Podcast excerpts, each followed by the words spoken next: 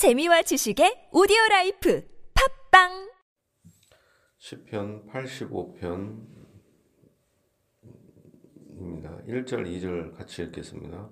여호와여 주께서 주의 땅에 은혜를 베푸사 야곱의 포로된 자들이 돌아오게 하셨으며 주의 백성의 죄악을 사하시고 그들의 모든 죄를 덮으셨나이다. 아멘. 이 시는 고라 자손의 시입니다. 여호와께서 여호와여 주께서 주의 땅에 은혜를 베푸사 야곱의 포로된 자들이 돌아오게 하셨으며 예, 주의 백성의 죄악을 사하시고 그들의 모든 죄를 덮으셨나이다. 예, 하나님께서는 예, 일시적으로 택한 자들이 범죄했을 때 잠시 진노를 내리십니다. 그렇지만 다시 회복을 해주시는 하나님 아버지가 되십니다.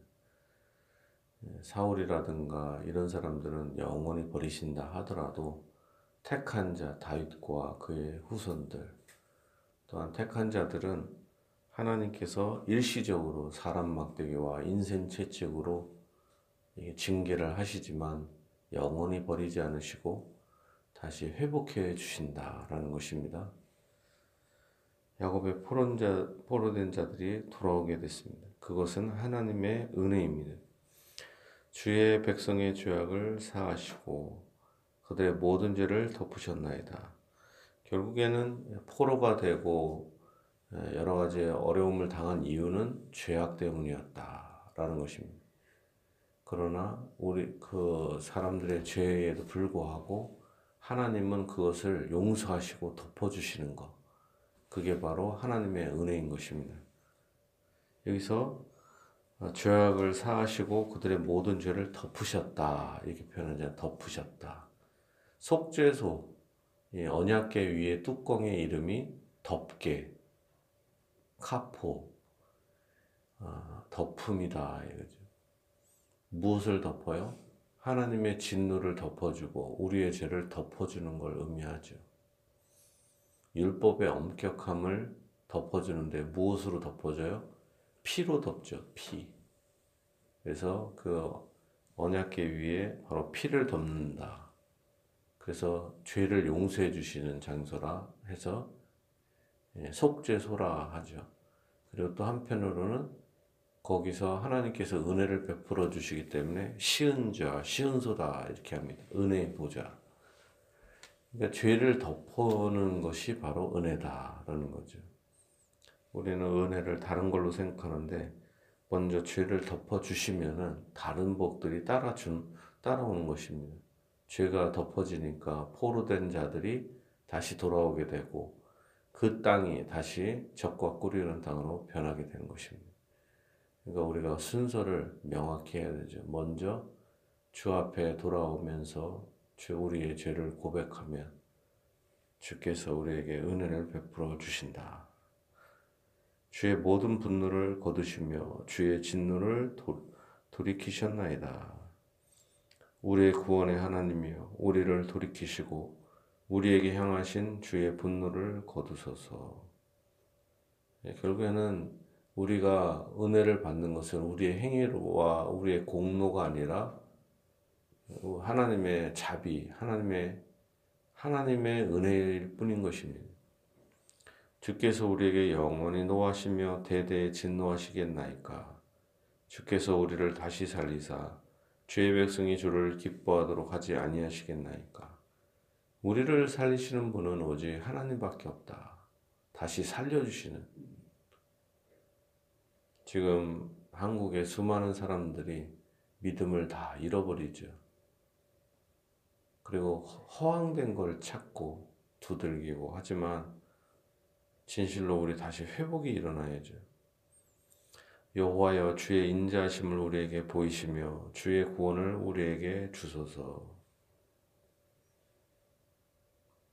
내가 하나님 여호와께서 하실 말씀을 들으리니 무릇 그의 백성 그의 성도들에게 화평을 말씀하실 것이라.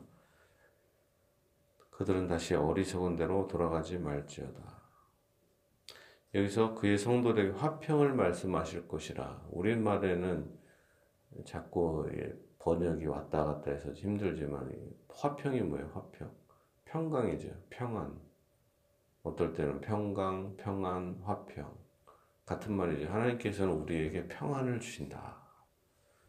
로마서에도 그래서 사도 바울이 하나님을 뭐라고 부릅니까? 평강의 하나님. 예수님은 어떤 분이에요? 평강의 왕. 우리에게 평안을 주시는 분이시다. 영혼의 평안, 또한 육체의 평안, 범세의 평안을 주시는 것도 다 하나님의 주권 안에 있다라는 것입니다. 택한 자에게 예, 죄가 용서함 받습니다. 육체가 치료함 받습니다. 땅이 회복됩니다. 경제가 회복됩니다. 그 모든 것들 다 평강의 하나님께서 주시는 축복입니다. 그러므로 우리가 죄사함 받고 은혜 받고 평강을 누리는 것 오직 하나님의 선물이다. 우리가 어릴 때는 우리가 노력하면 다 된다 생각하지만 사실 세상의 수많은 장사꾼들이나 수많은 부자들도 가만히 보면 어떤 운이 작용하는 것 같은 그런 게 있어요.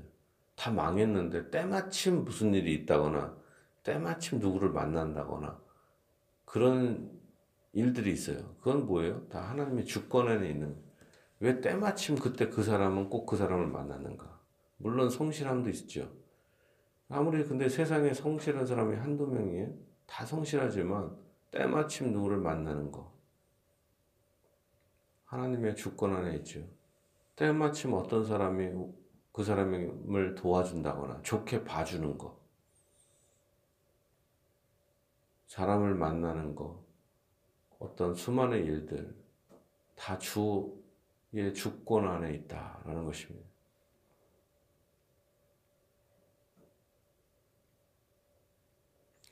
진실로 그의 구원이 그를 경외하는 자에게 가까우니 영광이 우리 땅에 머무르리이다. 하나님의 구원은 그를 경외하는 자에게 있다.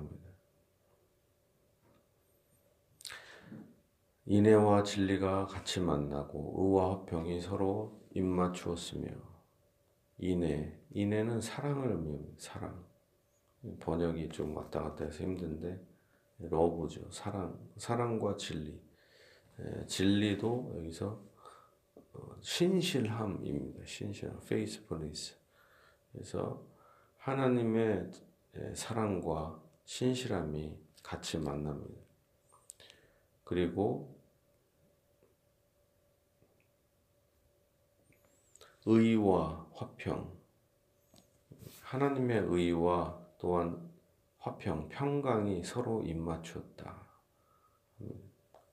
사랑과 신실함이 같이 만나고 또한 의와 평강이 서로 입맞추었다. 하나님께서는 택한 백성을 위로하시고 도와주시는 것, 하나님의 오직 신실하신 사랑으로 베풀어 주시고, 또한 하나님의 의, 하나님의 의는 우리가 생각하는 뭐 공의 이런 것보다는 하나님은 의로우신데 그 의로우심을 우리에게 선물로 주신다라는 것입니다. 어떻게? 예수님의 보혈로 인해서 우리의 죄를 씻어주시고 덮어주심으로 하나님의 의를 우리에게 덮어주시는 것입니다. 많은 사람들이 교회가 의로운 곳이고 빛을 발해야 된다. 물론 세상의 빛이죠. 그러나 우리가 실제로 빛이냐? 우리가 빛이 아니죠, 사실은. 빛을 주시니까 빛이 되는 거죠. 하나님 우리가 의냐? 우리가 뭐가 의예요? 그러나 하나님께서 의를 덮어 주시기 때문에 그래서 빛이 되고 의가 되는 거죠. 이 모든 것은 우리 게 아니라 하나님의 선물이다. 라는 것입니다. 하나님의 의를 덮어 주시니까 우리 안에 마음에 평강이 오는 것입니다. 하나님의 사랑이 신실하신 사랑이 오니까 우리가 의롭게 되고 평강을 누리게 되는 것입니다. 그러면서 교회에서 가장 필요한 것은 다른 것이 아니라 예수님의 죄사함으로 인한 하나님의 의. 교회에서 제일 필요한 것은 의로, 의를 외치는 바리새인과 서기관 같은 사람들이 아니라 예수님과 예수님의 제자들처럼 서로 발을 씻겨주는 사람. 다른 사람을 향해서 저들의 죄를 알지 못해서 저렇게 어리석습니다. 저들의 죄를 용서해 주세요. 용서를 위해서 기도하는 사람이 필요한 거죠. 진리는 땅에서 솟아나고 의인은 하늘에서 굽어보도다. 여호와께서 좋은 것을 주시리니 우리 땅이 그 산물을 내리로다. 하나님이 모든 것을 주시는 분이시다. 좋은 것은 어디서 나와요? 하나님으로부터 나오는 거죠. 하나님으로부터 의가 나타나고 하나님으로부터 평강이 오는 것입니다. 우리가 다른 사람과 화평하려고 노력을 해도 그게 안 돼요. 그러나 하나님께서 평강을 주시고 화평을 주셔야 서로가 친할 수 있는 모든 좋은 것은 다 하나님으로부터 온다라는 것입니다. 의가 주 앞에 주의 앞에 앞서가며 주의 길을 닦으리로다. 여기서 원래 하나님은 의로우시죠. 의로우신데 여기서 의가 두 가지 작용을 하죠. 악한 자들을 향해서는 심판이 나타납니다. 그러나 택한 자를 향해서는 그의 연약함을 덮어주고 죄를 씻어주는 역할을 합니다. 예수님이 이 땅에 오실 때 행하는 걸 보면 철저하게 바리새인과 서기관들을 향해서는 심판자로 오십니다. 그러나 연약한 자, 택한 자를 향해서는 한없이 낮아지시고 그의 허물을 덮어주시는 그리고 고난을 무릅습니다. 사람들은 한쪽 손 마른 사람들을 이용하고 불쌍히 여기지 않지만 그러나 그렇게 연약한 한쪽 손 마른 사람을 안식일에 친히 손을 내밀라 하시고 고쳐주시는 좋으신 주님이십니다. 문둥병자 고쳐주시죠. 중풍병자를 고쳐주시고 소경된 자를 고쳐주시는 소외되고 어려운 자, 상한 갈대와 같고 꺼져가는 심지와 같은 사람을 끄지 않으신다. 그러나 이 악한 자들을 향해서는 이 독사의 자식들아, 이 외식하는 자들아, 회칠한 무덤이라 이렇게 심판주로 오시는 것입니다. 많은 사람들이 이런 심판주 되시고 이런 거는 무시하고 또 예수님을 한쪽으로만 보는데 우리 두 가지 균형을 잘 잡아야 됩니다. 악한 자를 향해서는 이렇게 심판주로 오시는 예수님을 분명히 기억하고 그게 바로 하나님의 의죠. 예수님은 악한 자를 향해서 아부한다거나 그러진 않았습니다. 진리를 왜곡하고 성경을 왜곡하는 이런 악한 바리새인과 서기관들을 향해서는 용서치 않으십니다.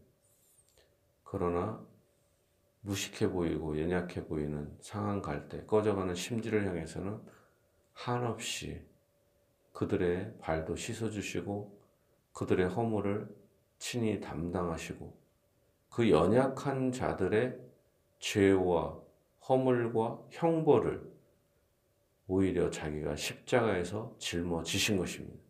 악한 바리새인과 서기관들의 죄를 짊어진 게 아니라 철저하게 우리 같이 연약한 자, 마음이 상한 자, 겸손한 자의 죄를 짊어지신 것입니다. 이게 바로 하나님의 의인 것입니다. 그런 자들의 죄를 덮어 쓰시고 형벌을 짊어지시는 것, 그리고 택한 자에게 하나님의 의를 덮어주시는 것. 이게 의입니다. 예수님이 죄를 덮어 쓰시는 것. 그게 바로 하나님의 공의입니다. 하나님의 진노를 우리가 받아야 될 그 공포와 그 진노를 예수님이 짊어지시는 것. 그게 하나님의 의입니다. 그래서 하나님의 의가 거기서 성취되었고 그 의의 선물을 이제 예수님께서 우리에게 덮어주시고 부어주시는 것입니다. 그리고 이제 하나님이 앞, 가실 때는 바로 이 자비의 의, 사랑의 의가 이게 쭉 나타나는 겁니다. 그래서 하나님 아버지 예수 그리스도께서는 지금도 우리를 어떻게 하고 계셔요?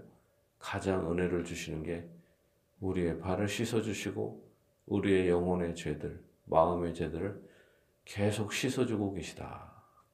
은혜를 주고 계시다.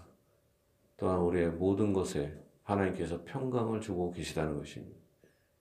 우리가 이 땅에서 바람을 보고 여러 가지를 보면서 공포에 떨고 두려워하지만 하나님은 잠자시지 않는다. 고난을 다 알고 계시지만 우리가 소리쳐도 부르, 듣지 않는 것 같지만 하나님은 결정적일 때 우리를 도우십니다. 그러므로 믿음이 약해서 절망하거나 낙담하지 말고 주님만을 바라보고 의지해야 될 것입니다. 예수님은 우리를 향해서 안심하라, 난이 두려워 말라 합니다. 우리가 오늘도 하나님의 자비를 바라보며 두려워하지 말아야 될 것입니다. 주 하나님들이 하나님께서 여러분에게 오늘도 넘치는 은혜와 복을 주실 것입니다. 주께서 여러분의 앞길에 평강을 주시기를 예수님으로 축복합니다.